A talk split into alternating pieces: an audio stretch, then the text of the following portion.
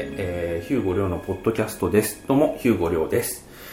そして、えっ、と、前回に引き続き、こちらの方にゲストに来ていただいております。どうぞ。司です。はい。どうもよろしくお願いします。はい、よろしくお願いします。えっ、と、前回に引き続き、モデルの、えっ、と、司さんに来ていただいております。ありがとうございまありす。がとうございます。 前回なんか、思ったよりも、思ったよりもっていうか、どうなんだろうな。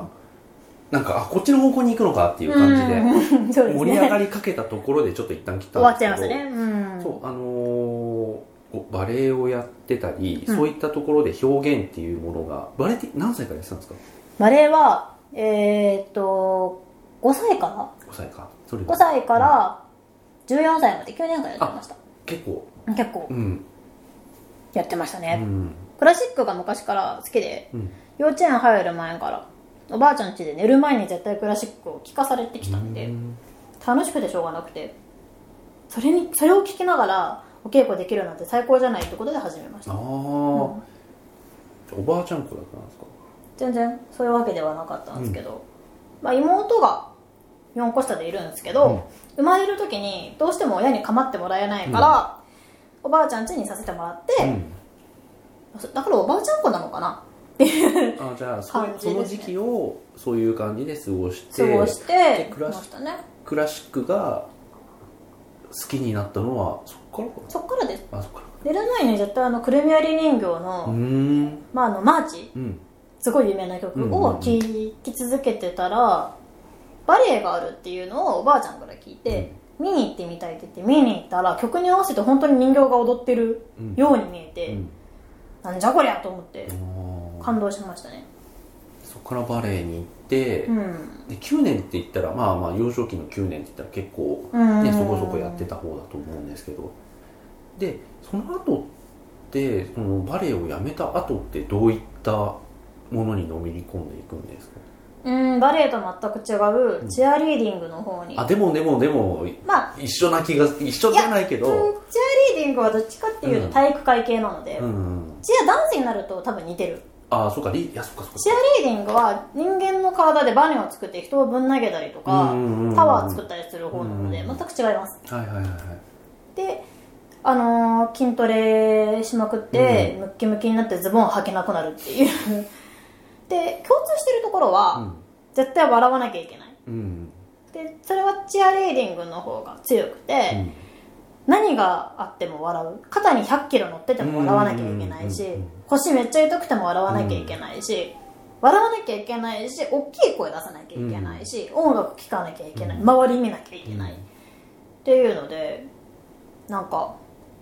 バランスよく鍛えられましたうね、ん、でもあの本当に体を使ううんっていうことでは共通してると思いますしそうですなんねか使う筋肉は違うけど、だいぶその路線的には別のかもしれないけどやっぱりそういうなんか前からつながっているものっていうのはあるのかなと思いますうね、んでチアリーディングをやってでその後に写真って感じですかねあそうです時期的にねはそんな感じです、うんあそういうバックボーンがあるんですね、ありました、まあ曲はずっとクラシック一辺倒って感じでしたうんとあ聴いてた曲ですか、うん途中でクラシック飽きちゃって、うんデスメタルに移りましたねあまたあーもう全然違う方向にいやでもねなんか逆方向なんだけどあのーなんて言うんでしょうねあのなんか共通の軸があうんる両側、うんうんうん右から見るか左から見るかっていう感じな気がしますね、さっきから聞いてるそうと。ですねだってデスメタルもクラシックうもんどちらとも様式美の世界だったりするじゃないですか、ううんんだからそういう意味で言うとなんか似てるところを右と右から見た後に左から見る癖があるのかなっていうか 違う側面から見てるじゃないけど、真逆からとかね、デスメタルはあの何も考えなくてよかったので、うんあのー声がゾンビみたいな声出たかと思いけば、すごい綺麗な声にそなうそっうそうそうてギターソロの時なんてお腹の中とか頭の中かき回されるよううなん音が聞けてたので、うんそういうので聞いてたなうんで行き来してボーカロイドとかのエレクトロニカの方にうん今度は足を踏み入れて、と感じでしたね、うんあちらもだからボーカロイド、まあ、こと EDM の中でも、うんあのデスクトップミュージックの中でもボーカロイドってなると結構やっぱり様式器の世界に近いんじゃないかなと思うので、うん、作る人によっては、うん本当に様式から和式まで、うん何でもありなんでう、んなんかこうなんて言うんだろうそういう形うん、あの、まあ、クラシックだとそなた形式とかかあるじゃないですか、ああいうこう様式うんあのなんて言うんだろうあの様子のようにうんあの計算式の式、うん様式 B のところが結構軸になってるのかなと思いますね。うん、そうですうんね、で写真で、えっと、あそういう世界があるのね、まあ、先週というかぜうんうん前回話してもらった通り、そういう世界があるんだっつってやってみようって言ってやってみて、えっと、ガチガチのところだったんだけどうんそれがこう少しずつなんかなんて言うんだろう対抗心じゃないけど、うんになってきてやってみたいってなってはい、でトレバー・ブラウンだとか、えっと、ちょっとダークなものだったり、うん、たそういうなんかあの自分が体を動かすとかあのクラシックだったり、えっと、チアリーディングだったり、うんっうんていうのとはまた別の文化系の側面として見てみると、んうんあの司さんの興味っていうのはどういうなんか変遷をたどってたんですかねクラシックがあっへてーデスメタルがあってそっから写真に写った時のうんですかうーん特にあまり考えてなかったんですけど、今自分をとりあえず若くて一う番ん綺麗な時期それをそのまま残したいできれば自然に残したい、あ自然になるんです自か然になんですあの作っちゃううん顔を作ってニコって笑うとか、うんあからさまに狙って撮るとかそういうのはどうでもよくてとりあえず私は綺麗なんだから綺麗なままをそのまま撮ってほしい、うんあのスマホのカメラ何のフィルターもつけないでカシャって撮った、うんじゃなくて、あらゆる綺麗な側面を凝縮した状態でそれを残したかった、うんうんナルシストって言われたらそれまでなんですけど、うんでもそれだけ自分が綺麗だったところを残したかった、うんうんあのでも僕と撮る時って例えばその人形っぽくとか、うあの血のりを使ってうん和室で、あの和装和室でとか、はいはい撮れましたそういねっすごたいようやなあの見立ての行い方すると思うんですけど、あそこら辺っていうのはどこから来てるんですかあそこら辺のセンスとかつえあれは本当曲かな音楽から完全に来てますうん音楽とか、まあ、エレクトロニカだと、うその音楽に載せられてる一枚絵、うんイラストを見て、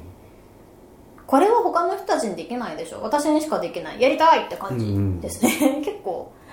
であのー去年の夏か秋ぐらいにやったマネキンは、うんビスクドールを取る人たちの反骨心だし、うんあの血のり使った和室は、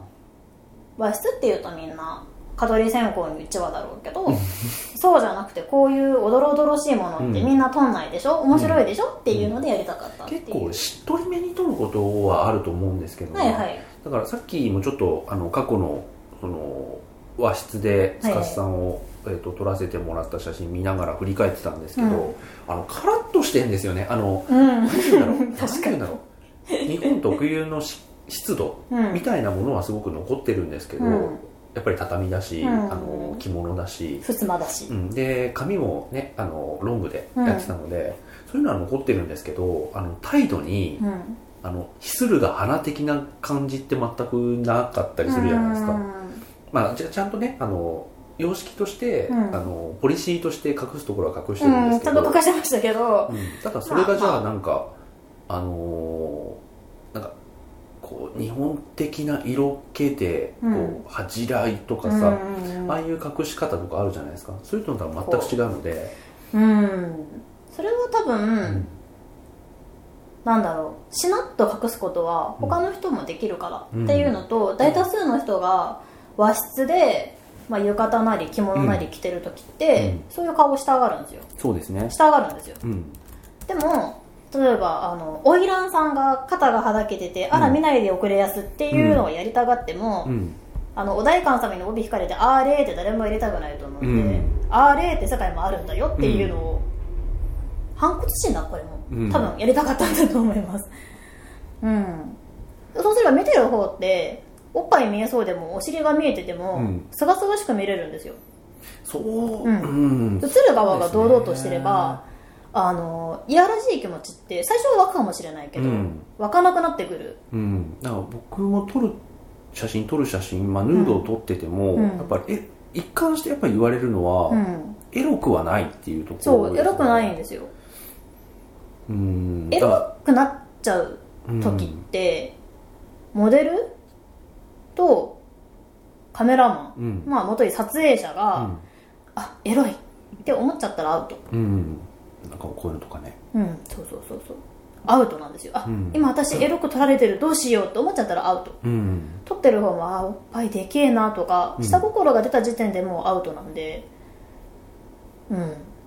アウトゾーンのお互いなんないように、うんこうしたいんだよねっていう気持ちのまま撮れば絶対エロくなんないうん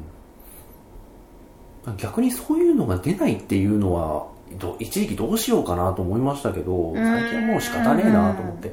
あの、まあ、ちょっと誰の写真かっていうのは言わないですけど、うん今まで僕が撮った写真をうんなんとなくスクロールして見ながら今話してるんですけど、うんこれはもう本当に何の打ち合わせもなくその日の気分そのまま撮ってください的なうん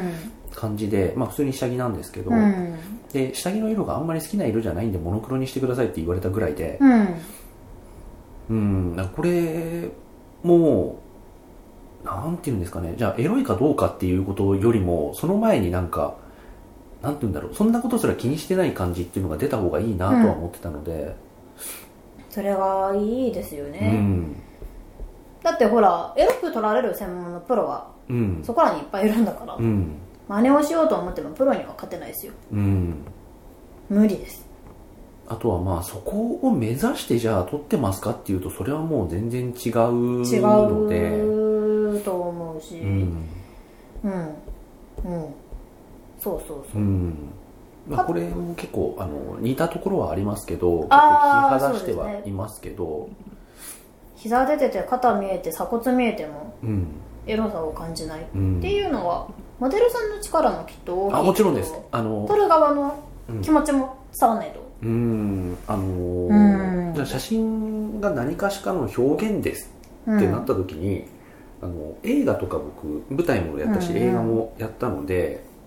あの僕としては当たり前な感じで来てるんですけど、うんじゃあこのシーンでこういう登場人物の心情を表現してるのは誰ってなるとあのカメラマンでも監督でもなくて役者さんなんですうよね、ん、でみんな映画見に行く時って役者さんまあ見に行くじゃないですか、うん、見に行きますねだからあの舞台にはこうそういうキャストうんっていう意味での表方とあのスタッフっていう意味でうんうのんカメラに映らない裏方うんがいて、あのー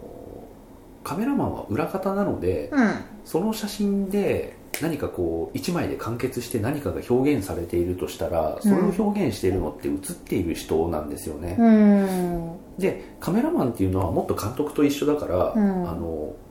もっとなんか土台のところというかそういったところで演出するのがあの、うんカメラマンであり監督映画でいうところの監督であり舞台でいうところの演出家なので、その一枚一枚でやっぱ表現しているのはモデルさんですよねにじみ出るその人の個性を掴んで離さないのがカメラマンの仕事ってことですかあの切り取り方しかないでしょうね、うんうんで切り取り方としてあなんでこの瞬間選んだのとか、うんあのまあ、ここで言うとあのなんでここからここまで入れたのとか、うんそういったところのあの手腕の見せ方でしかうんできないと思うんですよね、うん、だってあの、うん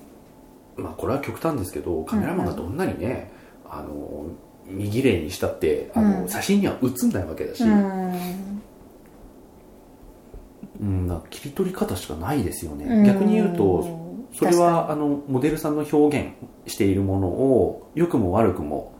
あのなんて言うんだろう、まあ、殺しちゃったり生かしちゃったりするんだろうし、だから逆に言うとその写真ってすっごいあの抽象性の高いメディアなので、にうんあのシャッターボタンを押せば映っちゃうじゃないですか、映りますねうん、なのであのアニメとか絵とかって、あの例えば机の上にコーヒーカップを描かなきゃうん何にもないテーブルになっちゃうんですよね、うんで今もなんかこの、まあ、目の前にテーブルがあってねうんそれをパシャって取った時に、まあ、そこのテーブルの上には、まあ、スマホもあればチョコボールもあるし、うんおせんべいもあればなんか植木もあってうんでアクセサリーがあってアクエリアスが あってでノートパソコンがあって、でうんあのボスがあってカメラがあって双剣美茶があってみたいなものがカメラマンが意識しなくても全部映るんですよね、うんただアニメって全部監督が指示しないと映らないので、うんそういう意味では写真ってこう写実的でありこう抽象的確かにうんなメディアになっちゃうと思うんですけどそこにできるだけ自覚していかないと、あのー何にもならないというか、うんなんかどこまでも無自無自覚無神経でいられちゃうんですよね、だからこの、あのーまあ、モデルさんじゃなくてただのスナップですけど、うんこれも、あのー画面の大体何分の何ぐらいの位置にこれを入れてどっから暗くするかとか、うんでこれ何とか、うんあのここにこれが映ってる意味波紋が映ってる意味とかうんそういったものにできるだけこう自覚的でいないと、あのー写真家の出る幕ないっていうかさ、だうんってこれここにもうそういう素晴らしい池があるからそれ自体が素晴らしいのであってそれをカシッてやるだけだったら正直、あの誰にでもできちゃうので。うんというなんか絵に対してどこまで自覚的でいられるかでしか能力を発揮しようがなくて、うんじゃあ1枚の写真で何かを表現していますかっていうのはそこまでやっぱやった人じゃないと表現したとはカメラマン側は言えないですよね。記念写真になるか絵になるかの違いですよねうんで僕は、そのまあ、今まさに言ってもらったその記念写真っていうの言葉が出たので、あのついでに言っちゃうと記念写真全然いいと思ってるんですうよ。んありっちゃありですうんねありありあり。うんなんだけどそれを作品と呼ぶのであれば、ん何かを表現したっていうのであればちゃんと表現しただけの自覚を持ってくださいねって思ってるだけで、これとかもすごかったな記念写真、とは何だろうっていう感じの写真まあ、記念写真は基本的にはその、何かこれを残しておきたい忘れたくないって思った時に、うあの見返せるためにんうん撮ったもの記録ですよねうん、だから全ての写真が正直記録だし、うんまず写真って一番下の根底のところに記録っていうのがあって、うんでその中のいくつかが記念写真なんですよね、うん何か心が動いて忘れたくないものを撮っておくっていう意味ではでその上になんかスナップとか、うんあのボトレとか、うんうんポートレートとか肖像写真とか風景写真とか報道写真とかいろいろその上に載ってくるもんだと思いますね、うんうん、だからポートレートもなんか記念写真の一つっていうなんか概念がありますねまあその私がさっき言ってた綺麗なものをそのまま撮ってほしうんい綺麗なまま残したいっていうのは記念写真に入ると思いますそうですね、うんだから記念写真っていうのはなんかいろんなジャンルのうん写真を全部ひっくるめて記念写真だし、うんうんもっと大枠で記録っていうのが記録写真っうんていうのがあるっていう感じですね、うんうんこれもなんかこう1年経ってあこういうの撮ってたねって振り返ることができてそれは写真の素晴らしさの一つだねっていうのがなんかすごく土台のところですね、そういう意味で言うとあの塚田さんの写真ってこれ相当楽してるんですよねあのうんこれをだって塚田さんが何らかの表現を、うんまあ、表表情だったりポージングだったり、うんうんで、えっと、表現をしているってなった時にうんあのこの切り取り方はもうこうだろうっていうのが分かるんですよね。うんうんうっんていうか、まあ、それが合ってるかどうかはまあまあまあ分かんないけど、まあまあまあまあの自分的にはもうこれはこうっていうのがすぐ決まるんですよね。でえっともっと有名な例えばモデルさんとかでも、うんうん僕と合う合わないももちろんあると思うんですけど、やっぱりどんだけ表現して決めてもらってもこの切り取り方が俺にはちょっとよく分かんないっていうあうんそれは僕の修行不足なのか合う合わないのそのマッチングの問題なのかちょっと分かんないですけど、うんうんうんそういう意味では司さんは、えっと、僕に「正解はここだよ」っつって手振ってくれてる感じがするの で「はいはい」っつってそれになんかこうそのまんま撮ると、うんうんさっきの写真ができるって感じですね。自分が撮ってもらう時とかうんも周りをたくさん見るようにしてるんですうよんまあロケハンっていうのはあんましないですけどうん参考写真をもらうとあここら辺でこう撮れるなっていうのを事前に頭に入れてたりとか、うん光を見てるので、うんここの私撮ってここの私綺麗ようんみたいな感じでしてるから、多分サニーが来るのかなっていうふうに思ったりはしますーけど、ううんんそうなるともう本当にあの楽うん僕は結構楽してますうん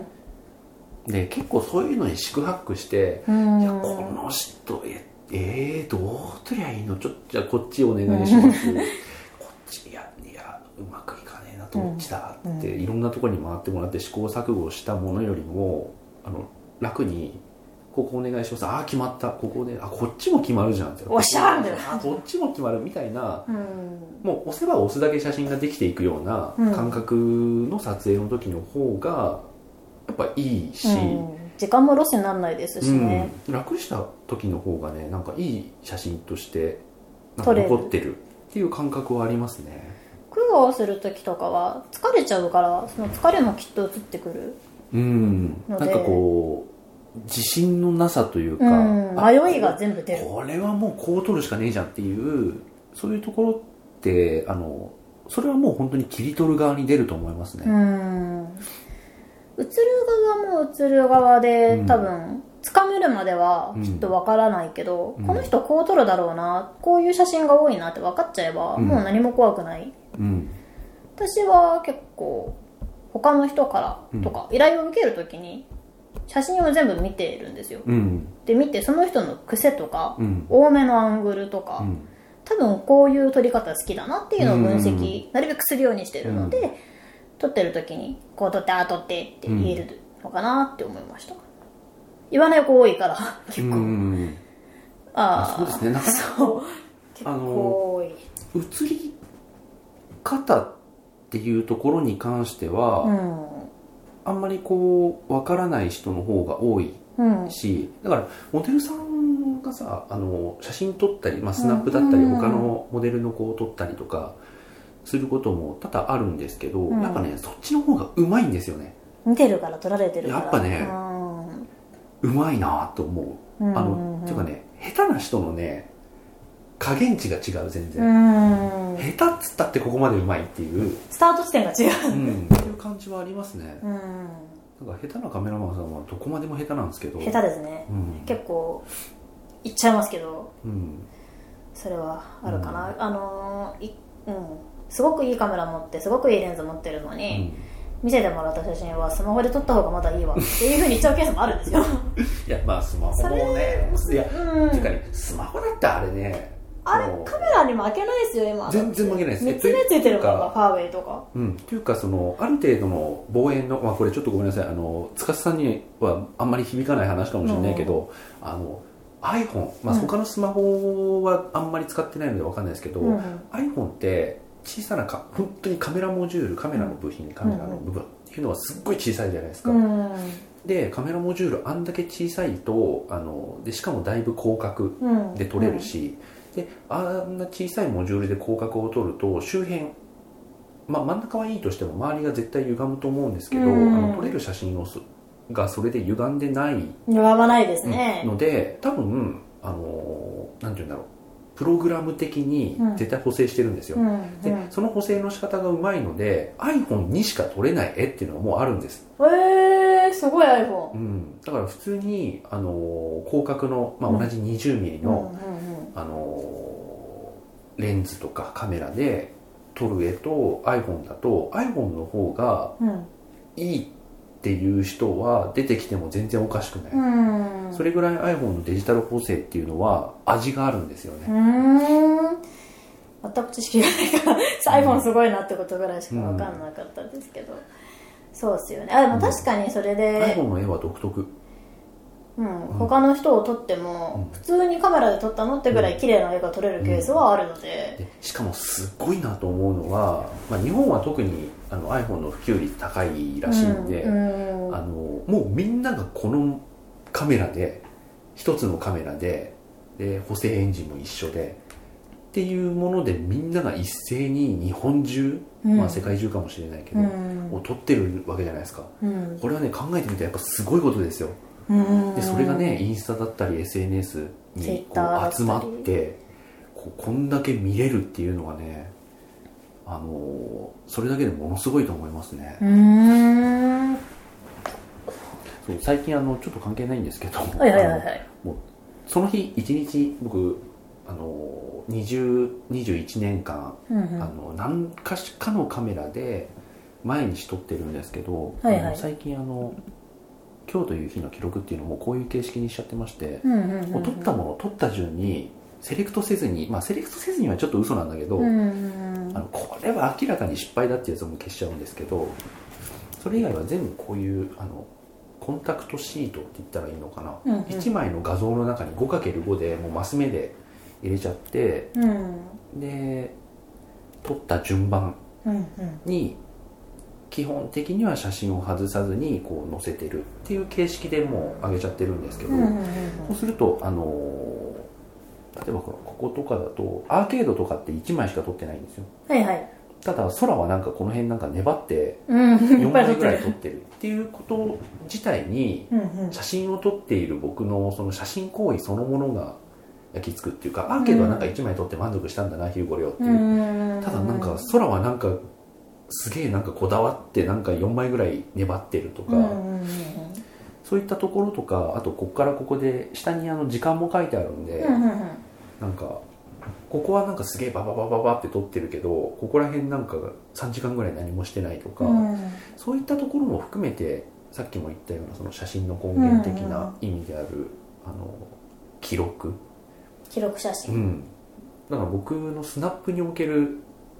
心の動きとか迷いとか、うんそういったものまで全部入ってくるっていう写真1枚ではなかなか表現できないところが表現できるかなと思ってなる ほど一応こういう形にしてるんですけどまあ見見る人にとっちゃまあ見にくいよなでもなんかこう一枚一枚見ていくと多分わかるんじゃないですかうんこうバーって置いてあると、うんまあなんかいっぱい写真があるそうななんっですてよいうのが第一印象だけど、そううん説明を受けてから見てみると、んああなるほどこんな感じなんだっていうふうに思って、味が出ますよねそうあとねあのやっぱりその一枚一枚自分がセリフとしてどうだっていうタイプのうんなんて言うんだろう撮り手というかカメラマンというか、ではないのであのやっぱね流れがないと、まあ、写真集とかもそうだと思うんですけど、ある程度の枚数と流れがないとなんか表現しづらいなというか、うんこれとかもあのこの前ちょこっとあのポートレートを撮ったのをもうとにかく全部出してるんですけど、うんうんうなんんうんかこの辺はなんかこだわって撮ってるとかこの辺はさらっと流してるとかこの構図はなんか縦も横も何枚撮ってんだとか、うんそういったところも含めてなんか出せるといいのかなと思ったり自己分析になりますねそうですねでそれがあの今日という日の曲で、まあ、今日うんがどういう日でしたっていうのを写真日記的に上げるっていうなんか意識があるんですけど、うんこれなんかまさに僕の一日が全部詰まってるんで、うん基本的に食ったものが全部取ってるし、うんなんかそれがひょ一つの表現になるなり得ないかなと今ちょっと試しているところなんですけど、あの司さんとしては撮る写真撮ら,、まあ、撮る写真というか撮,、まあ、撮られる写真っうんうんていうのをなんて言うんでしょうねどういう方向に持っていきたいか聞きたいなと今日思ってたんですよねあの、えー創作っていうのあもー僕と撮影する時は創作系に寄せたいのか、まあ、僕はそこまでうんがっつり創作じゃないですけどそういうふうに寄せたいのかなって思う側面もあれば結構ラフな撮り方を許容することもあるしうんなんか方向性としてはなんかどっちの写真を作っていきたいのかなっていうのはちょっと聞きたかったんですよね。えーっとこうすると多分うんモデルとカメラマンに怒られる言い方をすると、うんお互い楽していいものを撮りたいだけなんですあよ。ーお互い楽して、うんそんななんだろ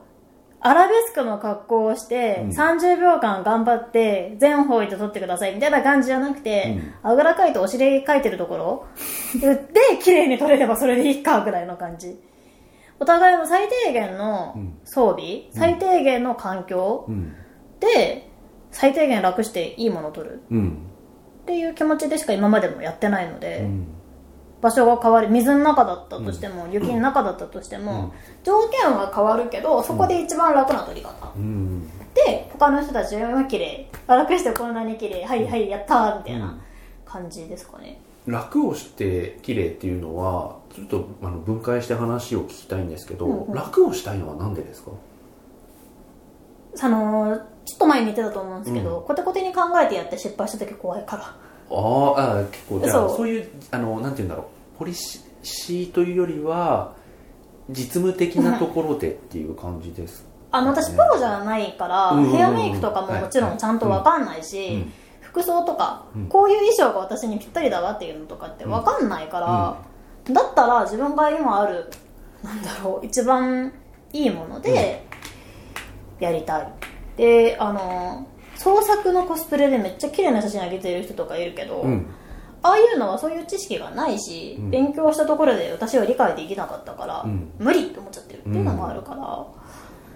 らうーんうんだからメイクもちょっといつもより派手にしてみようとか、うんあもちろんなんかもちろんメイクとか髪型とかは一応ちゃんと考えて時間はかけるんですけど、うんいざじゃあ撮りましょうって始めた時は基本楽でいいやと思っうちゃいます、んあ撮る時結構楽に作品ができるじゃないけどっておっしゃってたと思うんですけど、うん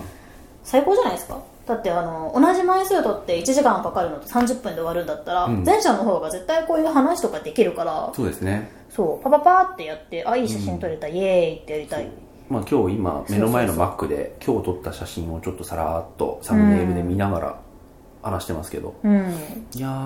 ーそう最初ね最初ちょっとねどうしようかなって思ってたん最です初よはちょっと最初どうしどっちから撮りゃいいかなと思ったんですけどこれはもうこれだなと思ってパシンってはまるものが1個あっちゃえば、うもうそれで終わですね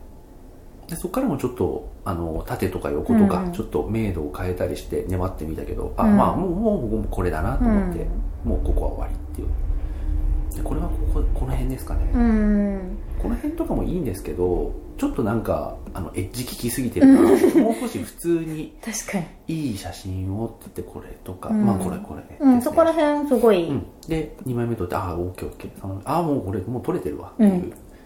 はい次うん、感じですね1個のところで長時間粘ると疲れちゃうんですようん、ですごいストレスかかるしおう互んい、ってなったらもう狙ってスパパパーンって取って、うんお互い格好も楽な状態うんポージングも楽取る時の姿勢も、うんまあ取る方は結構大変かもしれないですけど、うん多少楽な感じで仕上げちゃえば、いい写真になるからいやでこの辺はねこここかなこの辺かうな、ん、うん、なかなかピアノと椅子そうあの塔の司椅子さんとあとこのすだれっうんていうのをどういう感じになじませようか自分で配置しといて全くイメージができてなかったんですけどああこそうのなんですね今日は私着てたのがパーティードレスなんですよ、うんでパーティードレスで、まあ、髪の毛も天然パーマの巻き髪っぽい状態にしてるんで、まあパッと思いついたのは歌い手さんうんうんか売れない娼婦うんうんあの娼と婦かっぽい感じは狙結ってま構したありましたね結構狙ってました、うんこれ着たらこうなるだろうっていうので出てたんで、あのドレス着て、そうちょっとレトロに見える化粧をして、ポンって投げ込めば洋装だろうが和装だろうが、絶対いけると思ったんでであのちょうど1年前今日がだから、えっと6日そう7月6日あのまあ、7月6日なんですけど、実は初めてお会いしたのが7月の9日なんですよね、うんあの三日後三日後そう1年前の3日後っていう、変な言い方だ けどあと3日したら1周年記念というか、まあうんそういう感じであのちょうど1年前の同じ季節感うんだったので、やっぱあの時のことをこうちょっと考えながらただ今回はその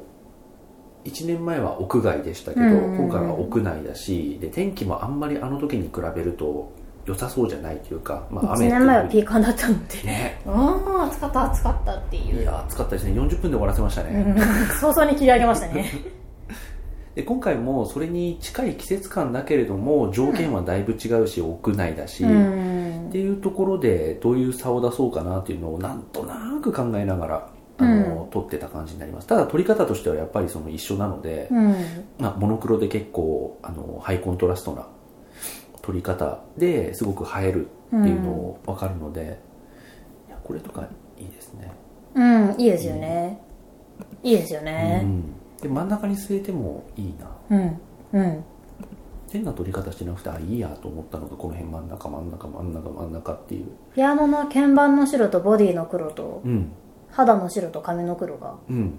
マッチしてるんですよであとはねやっぱりそのすだれの向こうが普通のドアっていうかそのガラガラドアうんガラガラ扉なんでその感覚はなあんまり出ない方がいいなとは気にしてましたけどああなるほどなるほどまあ、これとかはちょっとまあサッシが映っちゃってるんですけどまあでもなるべ次見くなきゃ分かんないかなっていうのはありますけど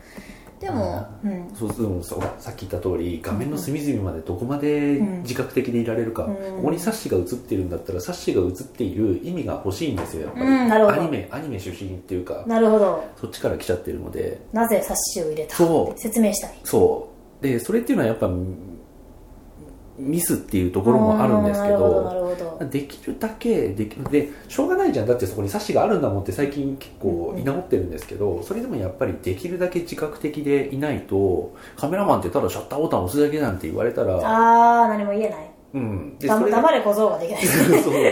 あ のそうだよねで僕もなんかそんなこと言われたらというか僕の内なる僕が言ってくるわけですけど、うんうんうんお前なんだよシャッターボタン押してるだけじゃねえかよって言われて違うーって言えないそういやまあ確かにそうなんだけどっていうだからモデルもそうですよねただなんか可愛くはニコニコ笑って映ってるだけじゃんかすごい嫌だからうん、で表現はそう、うん、司さんっていうかそのモデルさんうはんそういう形で表情だったり、うんで、えっとまあ、表現がやっぱ拙い人もいればこうちゃんとできている人あうのん熟練の人というか、それがじゅあのもう武道家みたいになああ離れしてんるか人もとういう本か当にあの人知を超えてる人までいうんろいろいるわけですけどじゃあカメラマンが何してんだって言われたらシャッターボタンを押してるだけなんで。うんあの本当は違いますよあのみんな怒らないで聞いてほしいん だけどいや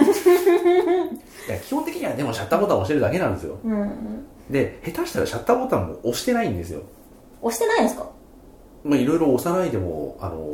写真を撮る方法もあるのリでモコン押してるとかまあ、リモコンもそうだしああーの荒木さんの写真なんか荒木さんが写ってるんだからお前シャッターボタン押してねえじゃんっていうああ感なるほどなるほじどででもそれを自分の作品としてそうんの写真集の中に入れるのはやっぱりその画面っていうのは自分が作ったもんだっていううん、自負があるからだと思うんですよね、うん、そうですよねあのあのこの状態で俺を撮ってくれっつうって、ん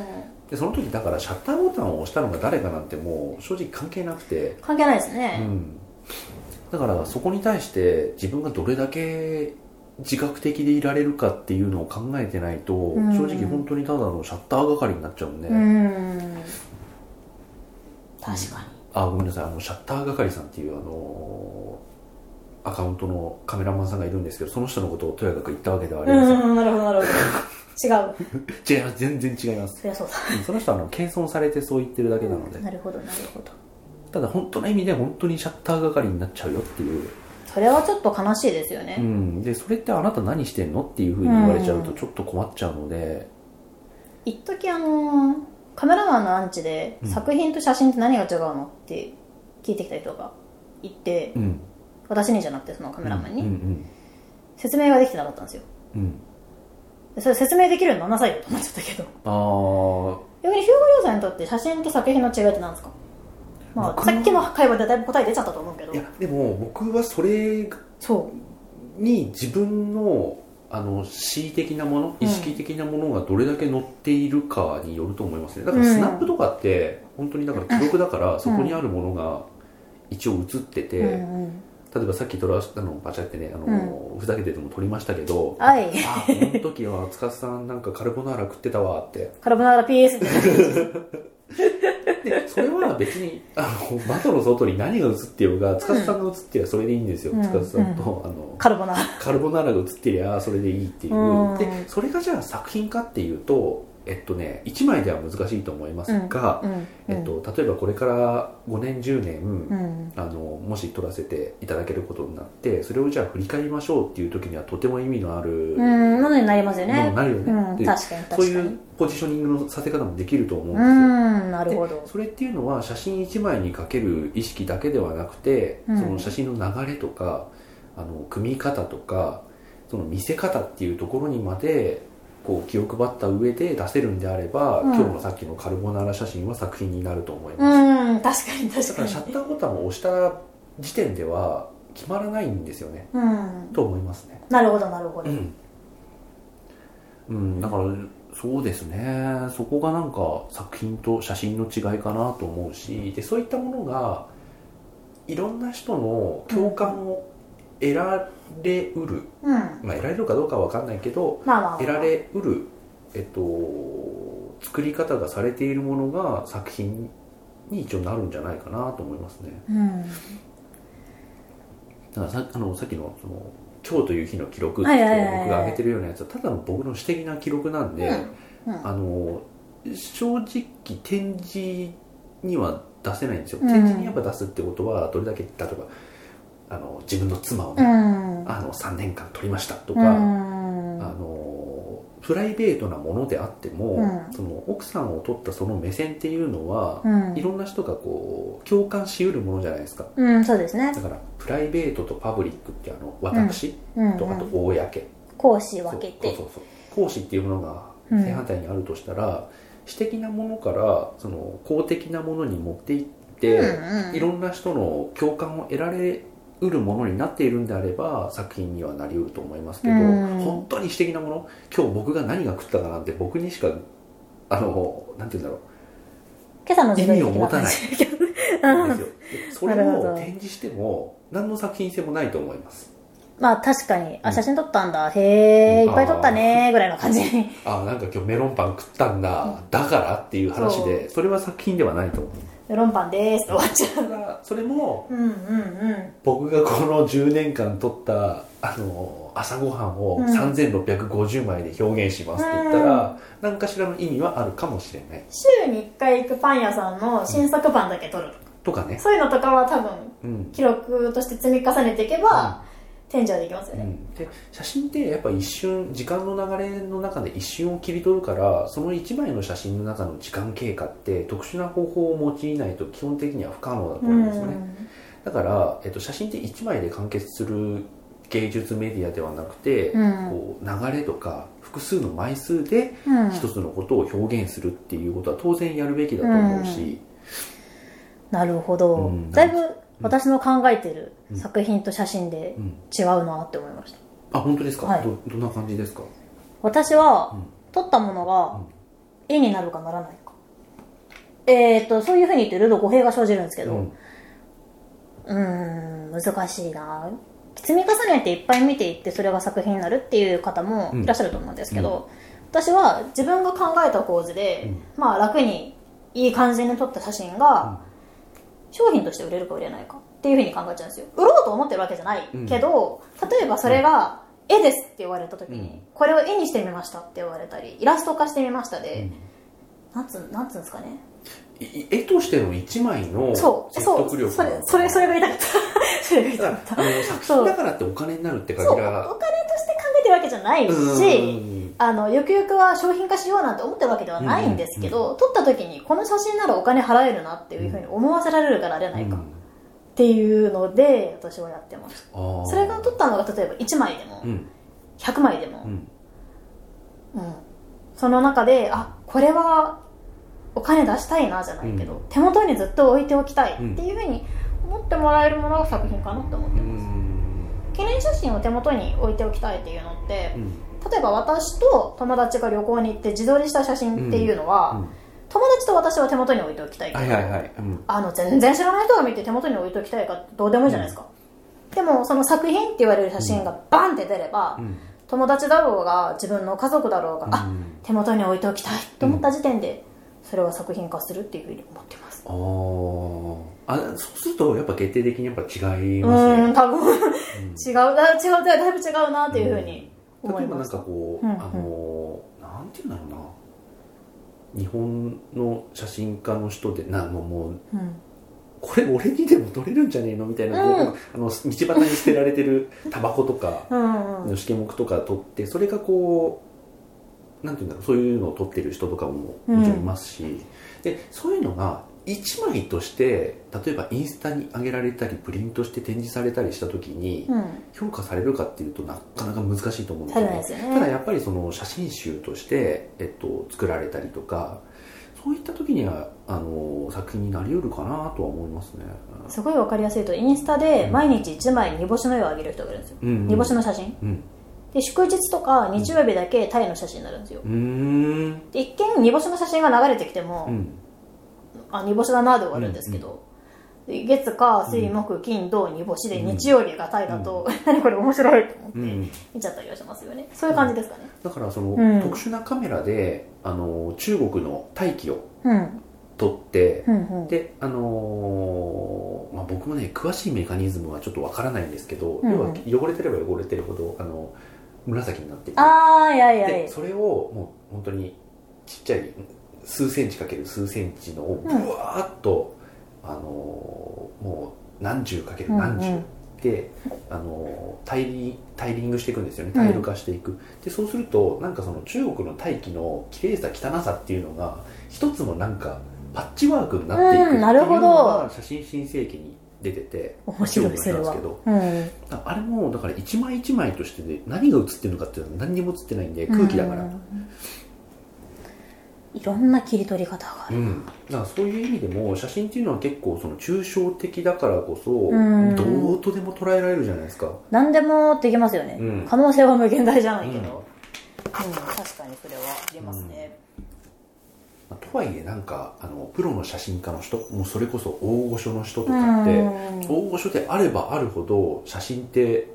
現実にあるものの複写でしかないみたいなうん言い方をされてるのって結構特徴的だなと思いますね、確かにそうですうんね、で例えばその、うんあの写真をこうレタッチしたりとかあとあのなんだろうコラージュみたいな、うんなるほどなるほど、ああいったものでこれが写真の可能性って言われるとそれは絵画の可能性って僕はちょっと言いたくなっちうゃん、うとこ確ろがあかるに、写真ではないそうんでれは写真じゃないな切り絵とかもあるじゃないですうんか、ありますうね、んあれと一緒っていう、針絵影うん、だからもともとあった、あの紙の質感を生かして革を表現してみましたみたいな、そのなんか裸の大将じゃないけど、うんあの